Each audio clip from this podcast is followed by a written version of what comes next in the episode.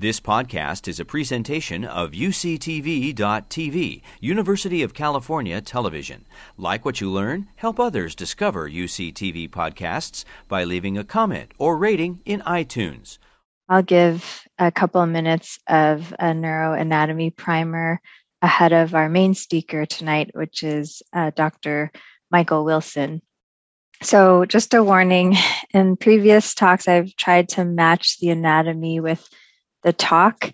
And this week we're going to review peripheral nerves, uh, which is a little bit um, doesn't quite match our talk for this evening, but um, you know, peripheral nerves are can be affected in a lot of different neurologic diseases, and sometimes um, when they the peripheral nervous system is affected with the central nervous system, that can give us a lot of information um, but just a heads up that it's not quite a match day. So what you learn in the anatomy might not be as relevant for the talk.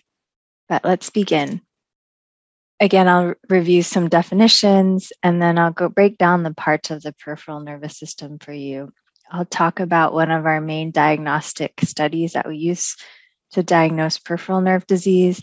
And then I'll uh, actually also talk about lumbar puncture, which can sometimes be helpful, but actually also helps us for diagnosing central nervous disease conditions too. And then I'll talk about some of the more common causes of peripheral nerve dysfunction in neurologic disease. Going back to our uh, main major unit of the nervous system, the neuron, and uh, uh, the axon, which sends signals from the cell body of the neuron, is covered by this Schwann cell, which provides myelin around the nerve, and that helps with conducting signals in the nerve sheath along the axon. Each nerve is really composed of a bunch of these axons that are bundled together.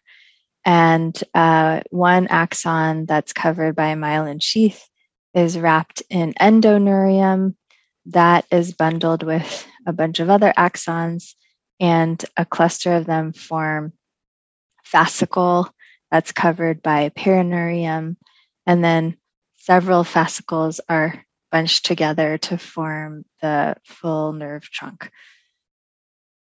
The nerves are, come out of the spinal cord and they form these nerve roots as they come out. Each nerve root comes out from a different spinal level, and some of them, for example, in the cervical region and then also in the lumbosacral region, join together to form what we call a plexus. Here's just a depiction of some of the nerves uh, at the end. So the spine actually ends at the level of around L2. And then after that, it forms it turns into the cauda equina or the horse's tail, which is just a collection of the nerves that are coming out of the spinal cord. And they sort of flow out and exit at different levels. Each nerve root goes to a different part of the body and receives sensory information from different parts of the body that we call dermatomes.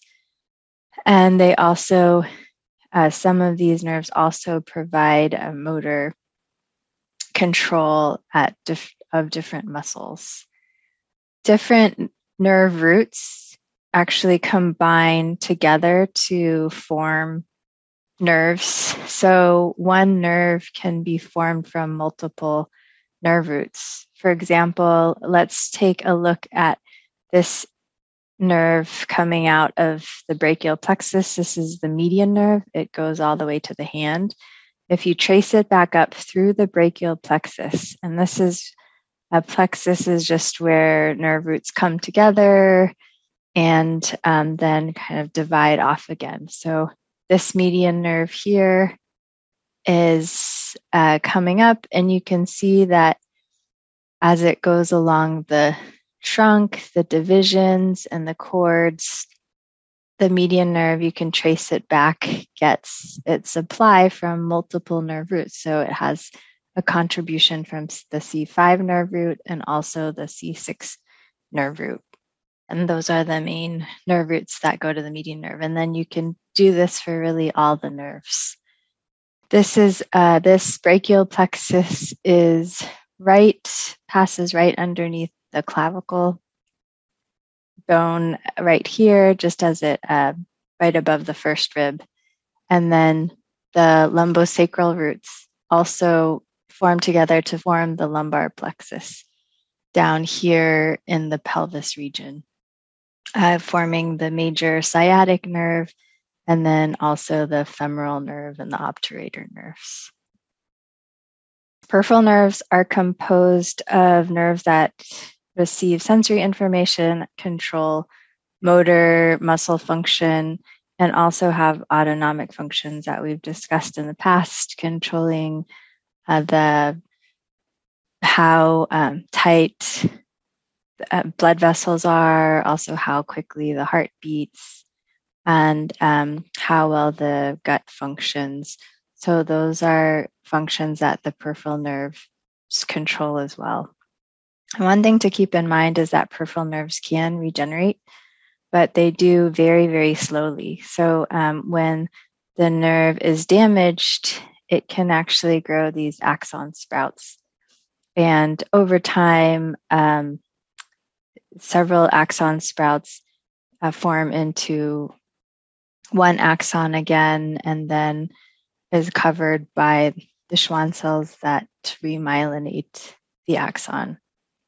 Uh, these nerves grow about, just to give you an idea, about three to four millimeters a day.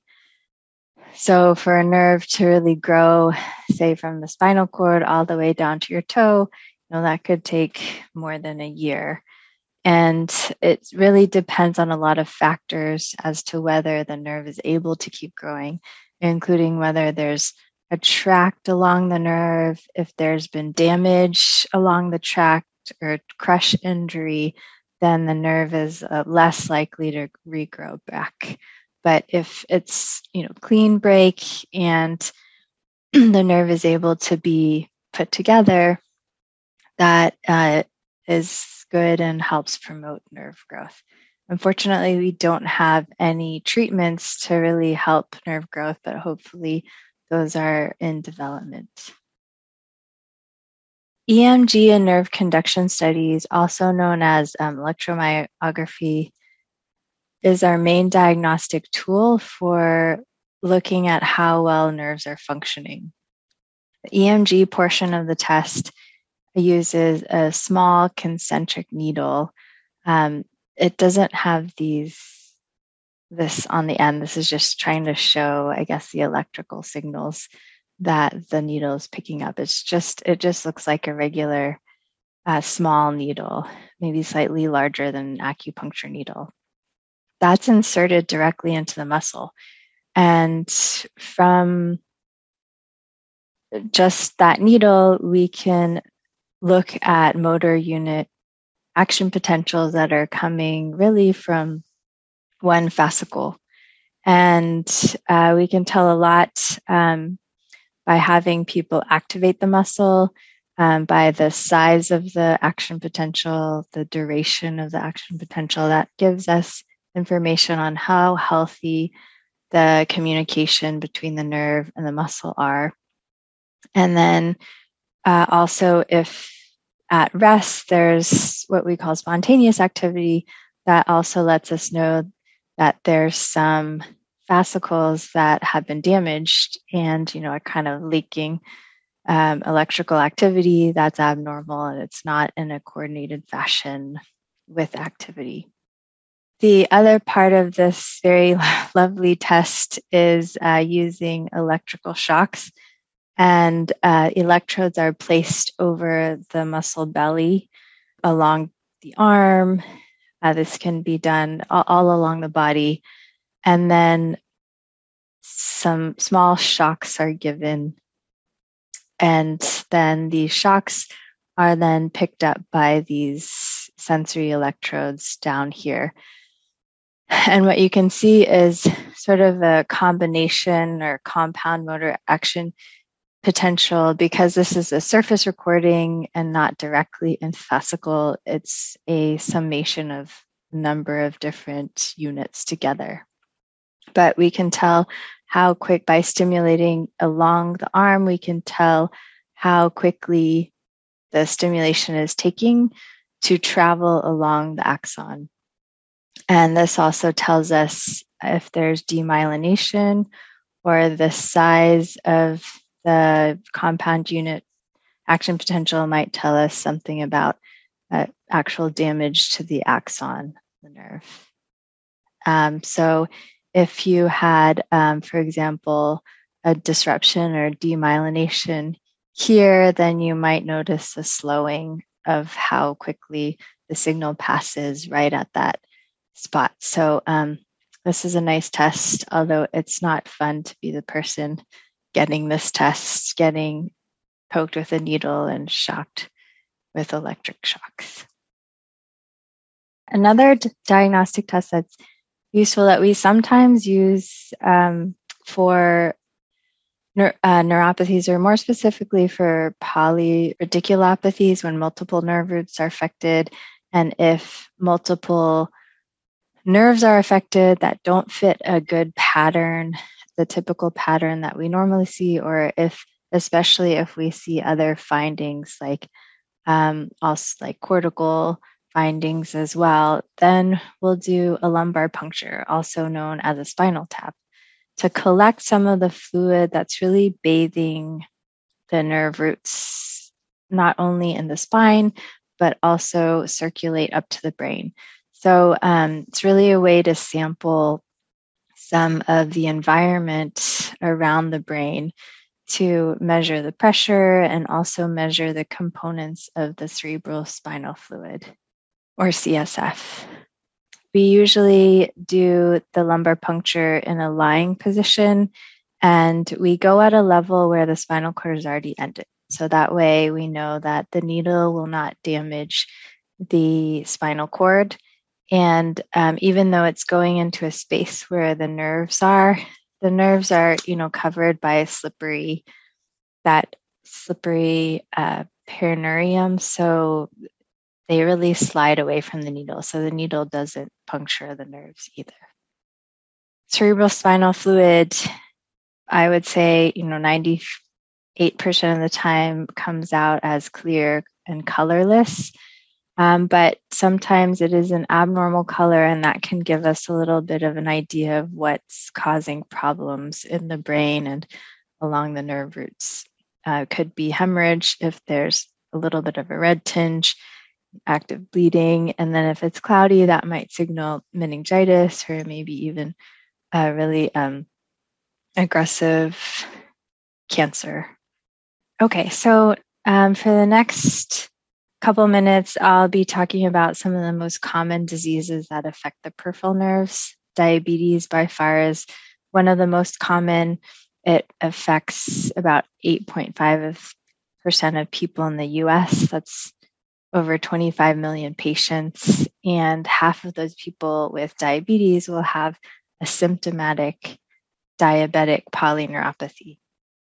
Even more of those will have um, if we do a more careful biopsy or EMG nerve conduction study, they'll have signs of neuropathy that um, they're not aware of.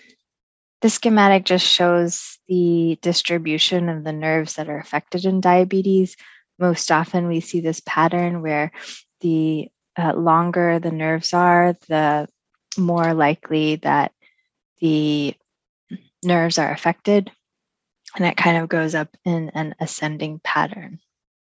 We also sometimes see abrupt loss of motor function or sensory loss in one or in kind of contiguous nerve root patterns. Uh, so either a lumbosacral polyneuropathy on one side or even a thoracic polyneuropathy on one side. And this can be sudden, uh, can accompany weight loss, And then a um, more rare condition is what we call mononeuritis multiplex, where just kind of multiple nerves are affected uh, ulnar nerve, median nerve, and maybe the peroneal nerve as well. And then diabetes can also affect the nerves that go to the heart, the gut, so the autonomic nerves as well. And we really think this is a very complex process. So even if people get achieve very good control of their blood sugars, that might not stop the progression of diabetic polyneuropathy. And a lot of factors are contributing to that. There is, um, we think, uh, clogging of the blood vessels that are going to the nerves. Um, there are changes in cell signaling and uh, and synthesis of different components of the axon at the cell body. There's also some demyelination in cases and degeneration of the axon. Another common uh, cause of neuropathy is just from compression or entrapment syndromes. So here is a, a schematic of or picture of one of those intervertebral discs that are between the spinal processes that cushion the spine. As we age, this is pretty much inevitable. We get bulging of the discs and if the disc bulge at a certain location, it can start pushing against the nerve root and different uh, locations. And there can be really major compression, and if the disc actually even herniates out. Uh, sometimes people come in with foot drop, and that can either be due to a disease at the L5 nerve root or even a peroneal neuropathy, like from crossing the legs, or uh, sometimes very tight clothing can do it as well. And then carpal tunnel syndrome is very common. People have numbness, tingling, pain in the fingers or this part of the hand. And that's really because the median nerve passes through this carpal tunnel. And um, if this ligament, if there's any inflammation, that really um, restricts the nerve and compresses the nerve, causing symptoms. So, some, often that can be treated just by helping reduce the inflammation, keeping the wrist straight, especially at night during sleep, or sometimes people will get a release surgery to just release this ligament and allow some more space for the median nerve to pass through. I also wanted to talk about Guillain-Barré syndrome because you know it's you know often cited as a complication of vaccines and, and you know can kind of happen suddenly and seems a, a little bit mysterious. So Guillain-Barré syndrome is an autoimmune disease where the body itself makes antibodies against components of nerves. Often these are components of nerves involving the myelin. So, uh, most often we see a demyelinating pattern of when we do the test of using EMG nerve conduction. These are the, the demyelination can affect both motor and sensory and even autonomic nerves. And it can follow just, um, you know, any pattern you can think of uh, it, that Guillain-Barré can present as. So, um, you know, it can affect the whole body. It can affect just the legs. It can go up the legs. It can start in the face and the head. And um, so, very variable, but it's always something that we as neurologists look after and um, try to diagnose because it can progress very rapidly over the course of a couple days a couple days and um, people might need a lot of support to get them over it. But the good news about guillain-barre syndrome is it's uh, something that uh, starts and usually peaks within um, one to two weeks and then starts to improve and so, um, because peripheral nerves are do regenerate, most people do recover a lot of the function, um, you know, but there is a minority that don't fully recover. Here are the references that I used if I didn't note it otherwise on the slide. and then uh, I'm really excited today to introduce Dr. Michael Wilson. He'll be talking to us about difficult to diagnose neurologic disease cases, advances in genomic testing, metagenomics for neuroinfectious disease, cancer, autoantibody detection for inflammatory conditions. And I think what you can tell just by this talk is he really is in a class of his own.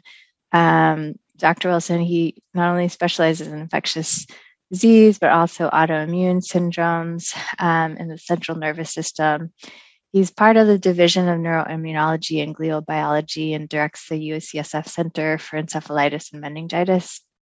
He has medical degree here at UCSF, then completed neurology residency and a fellowship at Harvard. And then, you know, now is very active in the clinic, has made a tremendous impact on diagnosing rare conditions and people with neurologic symptoms that have never been described before. And then um, also is very active, has an active laboratory where he's really interested in um, studying using these genomic technologies, not to only to diagnose uh, diseases, um, but also understand the mechanisms of how these diseases progress. And um, he's been working with collaborators on developing therapies for these patients that he helps diagnose as well. Thanks so much, Maggie. Thanks for the introduction, everyone, and uh, really excited to be here. And um, uh, hope that uh, this is this is fun. It's a very uh, case based presentation, so hopefully that that uh, is fun uh, to to see kind of how these cases play out. So, just want to define some terms before we jump in. So um, encephalitis just means inflammation of the brain, um, and it, it's not a diagnosis. It's just a it's a syndrome. So it's a description of the fact that there is inflammation in the brain. It doesn't tell you anything about why. As we'll talk about, there's a whole there's hundreds of reasons as to why the brain might be inflamed, and then meningitis is inflammation of the meninges or the thin uh, tissue coverings around the brain and spinal cord. And some patients can have both inflammation of the brain and the meninges, and we say they have a meningoencephalitis. There's another term, myelitis, which we'll use, which is a fancy word for inflammation of the spinal cord. So again, those are just descriptions of phenomena, but not not uh, diagnoses. And uh, as Dr. Waung said, that we, we do have a, a, center that you know cares for and does research uh, to better understand this kind of diversity of conditions that can lead to brain and meningeal inflammation.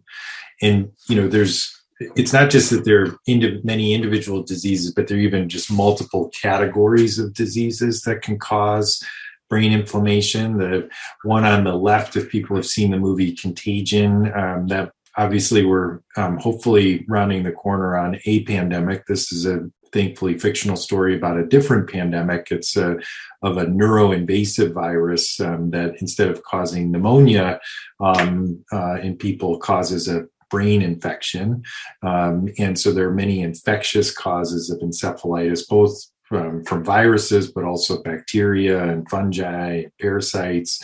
Um, and then there's an increasingly recognized group of immune mediated causes of encephalitis or autoimmune causes of encephalitis where there is no infection or where maybe there had been an infection but it's come and gone and then uh, one's own immune system kind of turns on the brain and, and causes areas uh, causes inflammation in specific areas and so this was a a book published a few years ago um, by a woman who developed an autoimmune encephalitis. And thankfully, she got sick in 2008, 2009, which was a couple years after her disease was uh, discovered. Um, and, and uh, so when she got sick, doctors uh, recognized once when initially she was thought to have psychiatric uh, condition, but once it was recognized that she had brain inflammation, instead of assuming she had a viral infection, uh, they recognized that she had this newly recognized autoimmune disease. and they immune suppressed her. And although she was sick for quite a while, she eventually recovered and wrote this book about uh, her experience. Notably, though, it's not a memoir. Um, the, the condition that she had um, uh, essentially erases your memory for that period of time when you're ill. So she had to go back. She was a reporter before she was ill, and she had to go back and report on her uh, experience by interviewing her family, her boyfriend, and doctors.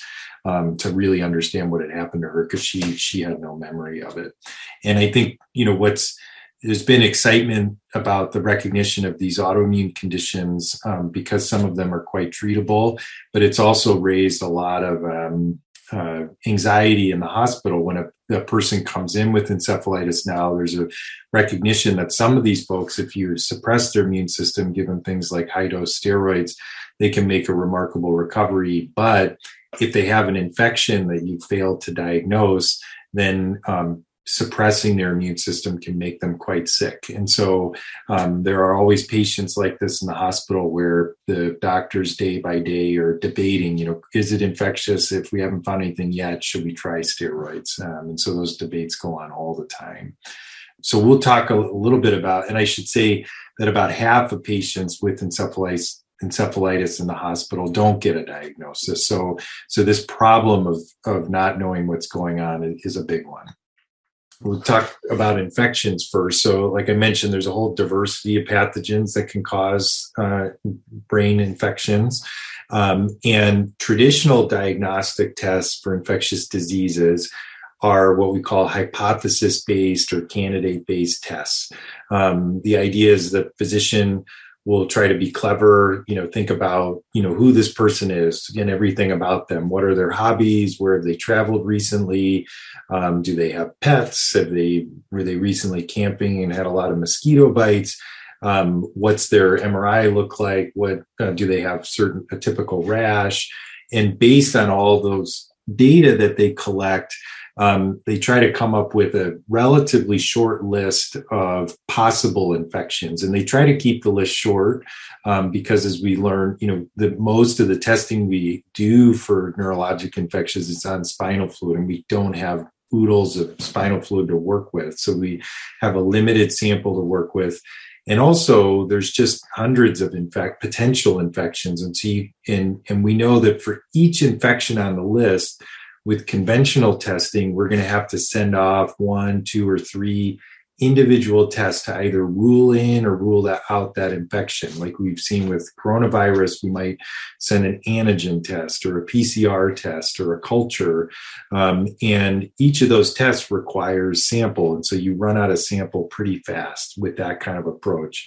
The other thing about that approach is you can't pick up a bug that isn't on your list. If if someone has a raging viral infection, but you've only sent off a PCR for a herpes virus, you're not going to pick up the West Nile virus that they might have. And so um, that approach can find things you're looking for, but you won't get surprised that way. And so it's hard to identify an emerging infection, an unusual infection, et cetera. And so that's one reason why um, oftentimes we fail to, to, find an infection even when one is present. And so an approach that um, we've worked a lot on at UCSF um, is to take a, a different tack um, when it comes to diagnosing neurologic infections. And so the idea is not to um, probe with uh, uh, tests that pick up unique aspects of one virus or one bacterium or another, but rather to leverage the fact that all pathogens, um, except for prions, um, have nucleic acid, meaning they all have DNA or RNA genome. And with the rapidly decreasing costs of gene sequencing, um, now we can go in and assess all the DNA and RNA in a sample rather than going in with probes that are specific just for a herpes virus sequence or just for a West Nile sequence. We don't have to be picky anymore. We can go in with millions of random probes, amplify up all the genetic material, and just sequence all of it. And and you know that um, used to take weeks and millions of dollars, um, but now um, sequencing all the nucleic acid in a sample can take a few hours and cost a, a, few hundred dollars. And so typically we'll get out maybe 20, 10 to 20 million individual sequences from a spinal fluid sample. And we know that because it's a human sample, that many of those sequences are going to match to the human genome. Um, and so there's a big computational uh, algorithm that that goes on once we get the data. And the very first step is just to match all those sequences to the human. And anything that matches to the human gets set aside um, because, again, we want to look at the non human sequences in the sample. And so once we're left with the non human sequences, which from spinal fluid is typically about half a percent or even less, um, we then take those non human sequences and just match them to big publicly available federal databases that just have sequences from every organism that's ever been cataloged. And we just ask the question you know what what best do they match to? Um, and that way you can identify known infections that are known to cause meningitis and encephalitis but you can also find things that um, maybe are known to cause infections in other parts of the body but you've never you just didn't think about as causing a neurologic illness or maybe you find a, a novel virus and, and you might say well if it's if it's new a new virus and it's never it's not in your database how are you going to get a match? Well um, this is you know sars coronavirus 2 is a great example. The chinese did this um, where they they did metagenomic sequencing. Um, they matched the non-human sequences to a database, and it wasn't a perfect match. It's like doing a Google search where you misspell the word, and it'll tell you a word that it's closely related to. And so when they search those SARS coronavirus two sequences in the database, they matched to other coronaviruses, specifically SARS coronavirus 1, um, which popped up about 20 years ago. It was, but it wasn't a perfect match. It was clear that it was distinct from SARS coronavirus 1, so it was a new virus, um, but, it, but it was similar enough that they knew that, you know, the category of virus that they were that they were dealing with. And again, that type of analysis even 10 years ago would take a couple of weeks. And now the, the basic pipeline runs in about 10 minutes. So the computational um, power that's uh, and uh, efficiency of the algorithms has been another um, enabling uh, technology for this this type of diagnostic tool.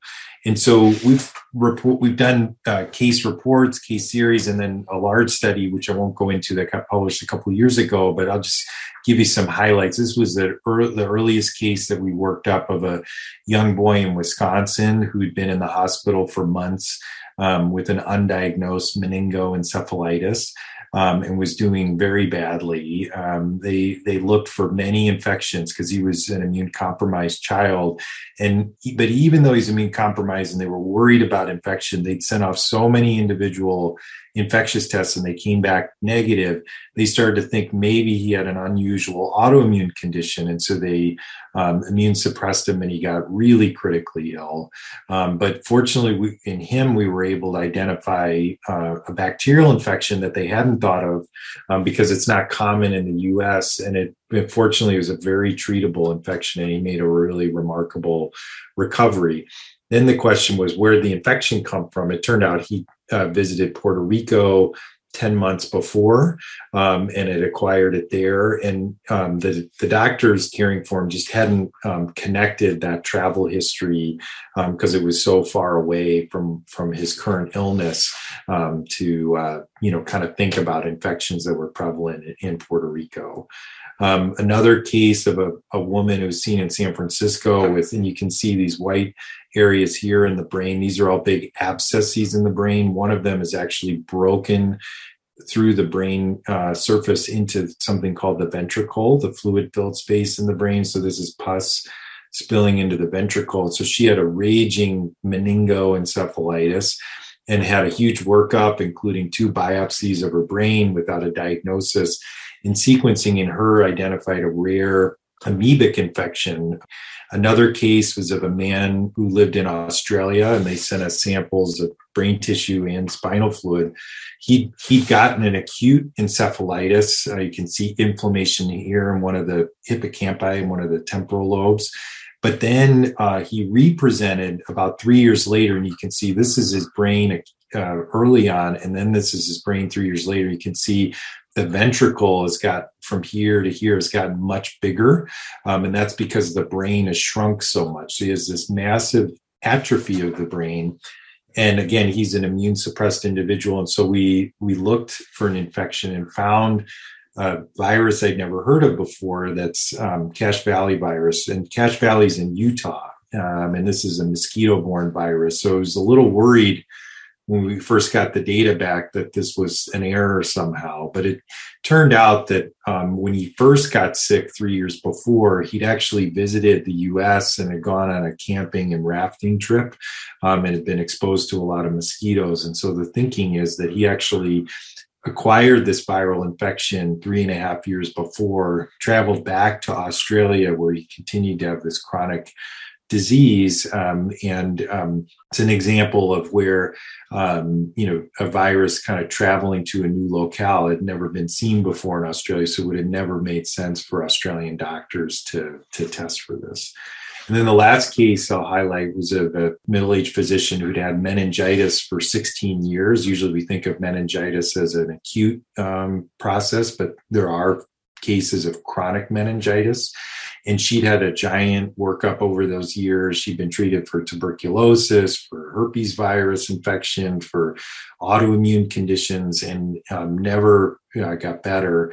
And in her sequencing, found a pork tapeworm infection. Um, and uh, we think that um, she's originally from India, and we think that that was an infection she acquired as a child. It's a very common neurologic infection, um, but the reason it hadn't been tested for in her is because it presented in an unusual way. Usually, this worm will uh, cause many cysts in the brain, and she didn't have those. And so, even though it's a known neurologic infection, it presented in an unusual way. So, with our kind of doctor pattern recognition hat on, nobody had thought to, to look for this uh, infection.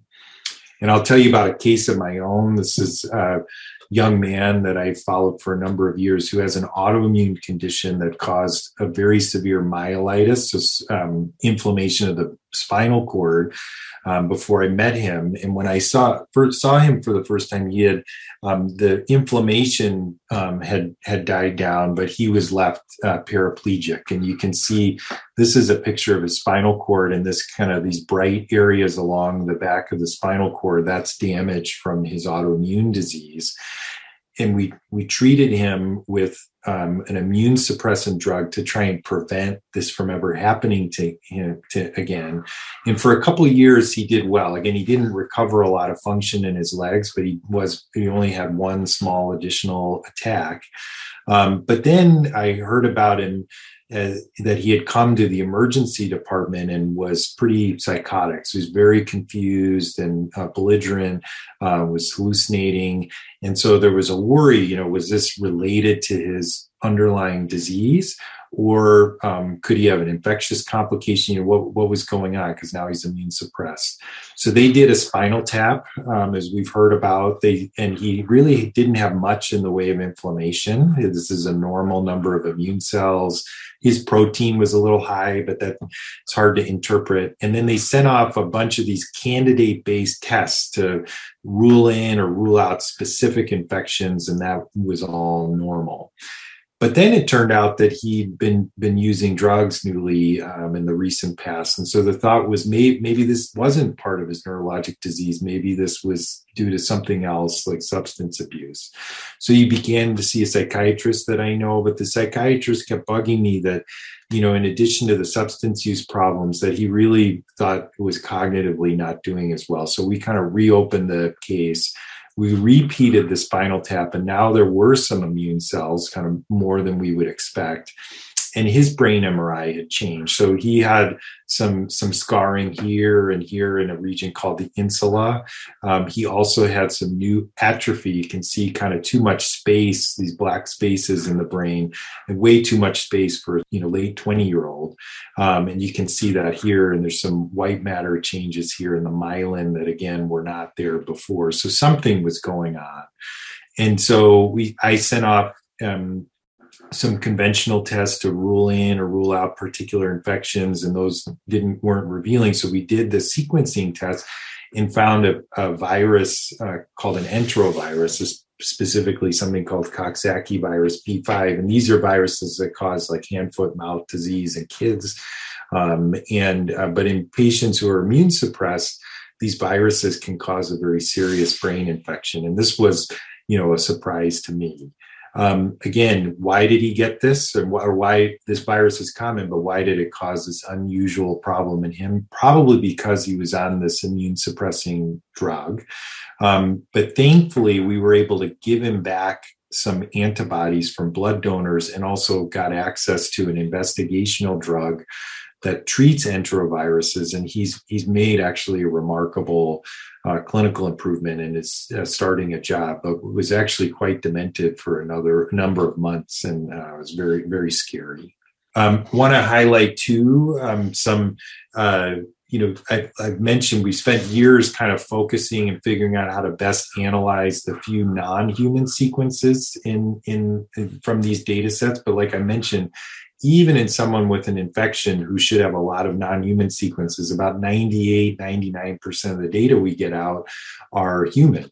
And so you know you, you think that well there must be some information in there. And so we've been focusing on that more recently. So I'll tell you about another case. This was a 70 year old woman with a history of high blood pressure, depression, and autoimmune disease, a couple autoimmune diseases. And she presented to the hospital with some kind of slow cognitive decline and, and unstable gait.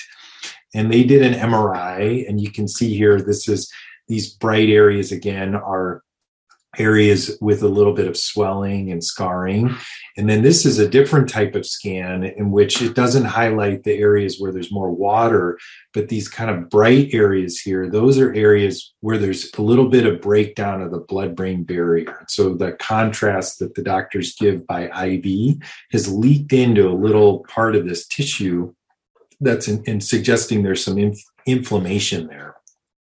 And then this is another type of scan showing that um, some areas of the tissue are also not getting enough enough oxygen. And so what was going on there? So she had a spinal fluid exam and she had too many cells. So something uh, something clearly is going on. They looked for uh, they did a test called cytology where they take those the pathologist will take those cells from the spinal fluid and look at them under a microscope to see if any of them look like tumor cells because tumors can actually cause meningitis as well. Um, and and then we did sequencing to look for an infection and we didn't find anything it turned out, though, that she did get a diagnosis. They biopsied one of those lesions and found that she had a rare kind of lymphoma, so a, a B cell tumor. And it was a B cell tumor that was hiding within her blood vessels in the brain, which is why some of the areas of the brain weren't getting enough oxygen. We thought, well, this cytology test, like looking at the blood cells, the, the immune cells in the spinal fluid, didn't show the lymphoma. But is was there anything in the sequencing data that, that we generated to look for an infection that might, in retrospect, have told us that there was a lymphoma there?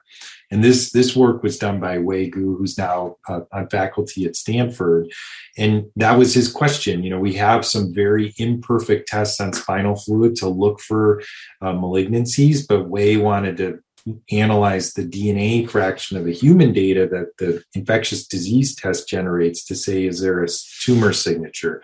Because it turns out that many tumors, one of the hallmarks of a tumor is that they're, those cells are not normal. The, the, they have many chromosomal abnormalities.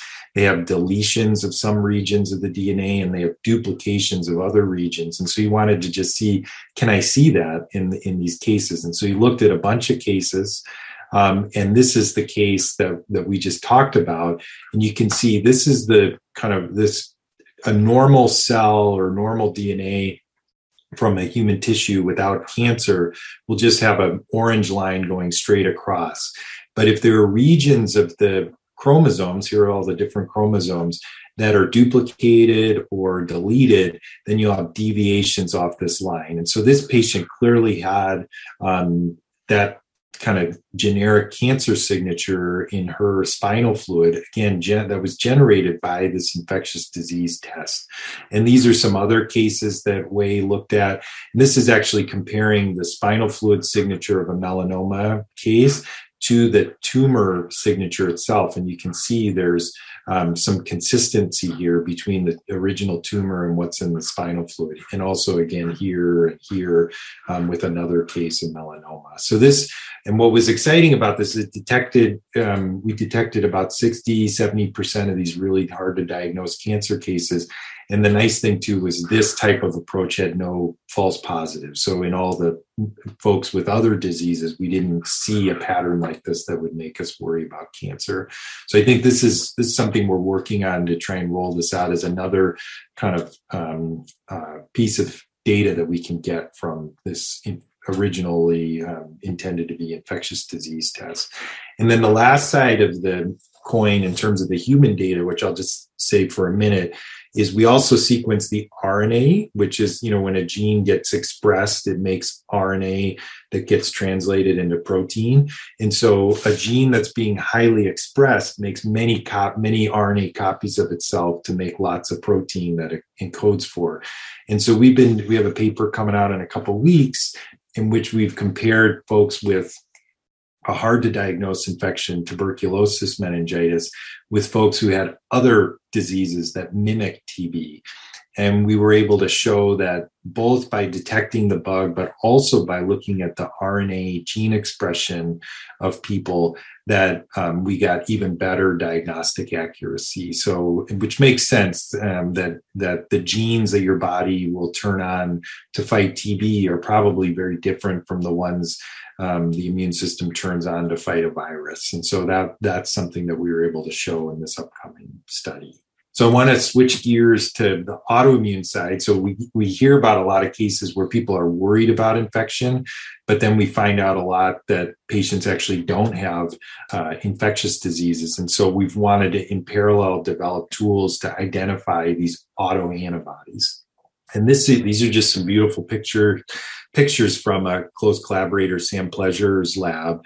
And so one of the um, tool kind of initial tools that we and others use to look for autoantibodies, specifically antibodies that target uh, neurons or other cells in the brain, is to take a, a, a brain slice, um, expose it to the patient's spinal fluid, and let in, if there are antibodies in that spinal fluid that bind to or specific for a protein in the brain, then they'll stick.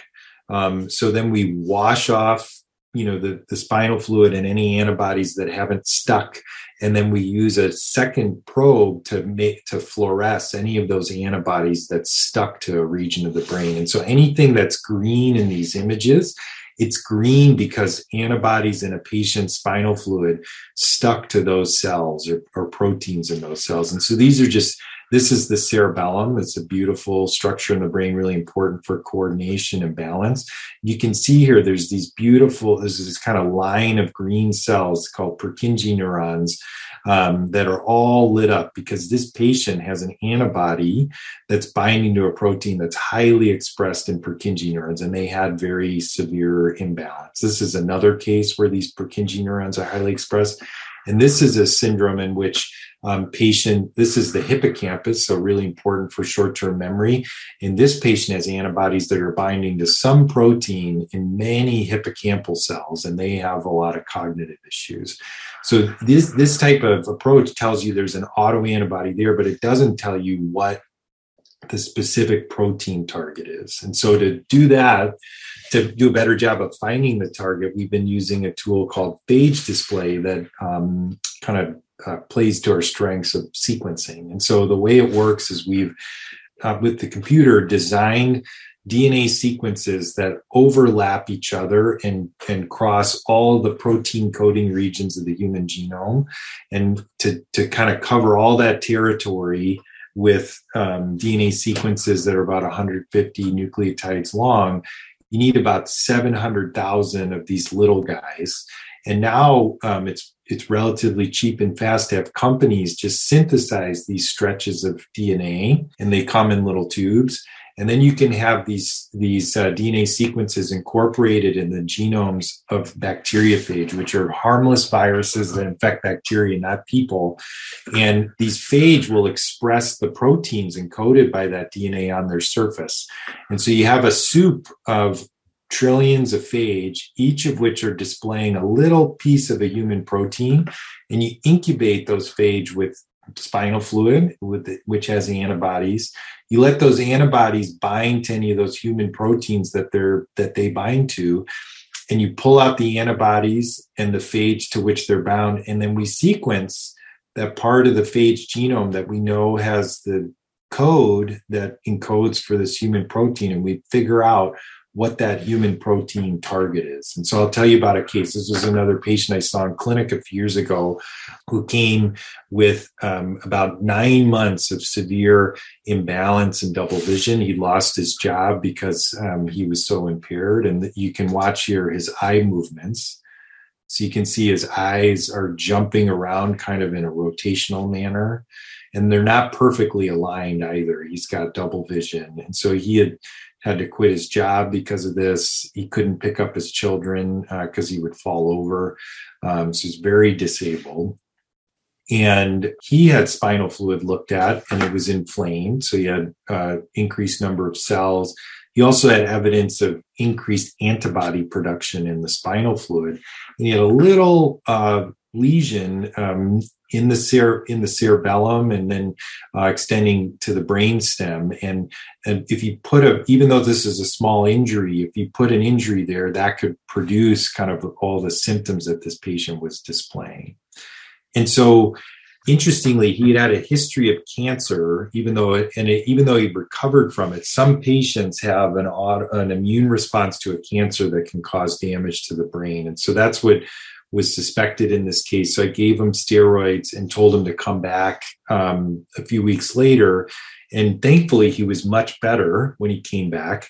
Um, but the testing for known antib- autoantibodies had come back negative. So we said, well, we're going to do research on your case in the lab, but we want you to stay on those that medication because it's helping you. And he said, okay, I'll do that but he had to switch his insurance because he lost his job. So I wasn't able to see him in clinic anymore for a while. So uh, a while later, when we'd had results back from the lab, I called him with the results um, and was hoping that he'd been doing well in the meantime, but unfortunately he hadn't been. So he'd been, because he didn't have a named disease, he'd been re diagnosed with multiple sclerosis first. And then uh, after he did poorly on MS treatment, um, he had this new scan um, right before I called him, and they saw this little area of brightness in the brain stem that's a little bit bigger on this side than the other side. And when I was talking to him on the phone, he said, "You know, they've told me I have a fatal." tumor in my brain stem and they had, had he was all set up to get brain radiation and chemotherapy um, but we were able to see him again, and it turned out this was not due to a tumor. He did not have MS. What he really had was one of these autoimmune diseases that had been triggered by by his, his prior cancer, which was in the testicles, not in the brain. And so we had found, and this was work done by Caleigh Mandel-Brehm, my close collaborator, mentor, Joe DeRisi, we'd found an antibody targeting a protein called Kelch-like protein 11. Thankfully, with you know, talking with folks at Mayo Clinic, it turned out that they too had been collecting spinal fluid from men for about 20 years um, who had a history of testicular cancer and imbalance but hadn't identified the target of the antibody. Um, but when we told them about Kelch, they tested for that in these men, and all the men had the same antibody to the same protein. And so now, instead of it being one patient, it was 13, and now there's well over 100 patients with this condition. And so this is a newly, um, it's a test, it's a diagnostic test that's now now available to find this disease. I'll just end with one last case. Um, this is a 45 year old woman who had melanoma, and she was given one of these new drugs that have been really uh, revolutionized cancer care, um, something called nivolumab, which is a class of drugs called immune checkpoint inhibitors. And so these drugs basically take the brakes off the immune system to say it to allow the immune system to more aggressively attack cancers. And again, they've been amazing for a, a huge number of uh, malignancies, and I don't want to um, take away from their you know really wonderful effect for treating hard to treat cancers. But not surprisingly, um, when you take the brakes off the immune system, in some patients, you could develop an autoimmune disease. And rarely now we're seeing in these folks on these um, immune checkpoint inhibitors can get encephalitis, they can get neuropathies, they can get uh, autoimmune diseases where the nerves communicate with the muscles or the, against the muscles themselves. So, um, so this this woman, you know, that was the suspicion in her case. And so we looked at her spinal fluid again in Sam's lab and saw that she had um, this brilliant staining in the cerebellum again, as well as some other brain regions. And again, she felt like she was drunk. She had very severe imbalance. And we ran that phage display tool and found that she had antibodies to two, two proteins. It's not important what they are, but they're called TRIM9 and 67. And that they've been very rarely reported as being associated with imbalance in patients with cancer, um, but rare enough that they're not kind of commonly tested for. And so it really looked like that was what was, hap- uh, what's happening in her case. Um, so this is staining with her spinal fluid this is staining with an antibody to TRIM9, and this is the overlap. And you can see there's really nice overlap, suggesting this really is the target of her antibody. So she's on uh, immune suppression to, to try and treat this illness. So I'll just I'll stop there. I know um, don't want to go over and just say a lot, a lot of these are very collaborative studies, and want to want to thank you know a lot of people and and uh, for the work and and our funders for support and thank our patients for, for volunteering for these studies. You've been listening to a podcast by University of California Television. For more information about this program or UCTV, visit us online at uctv.tv.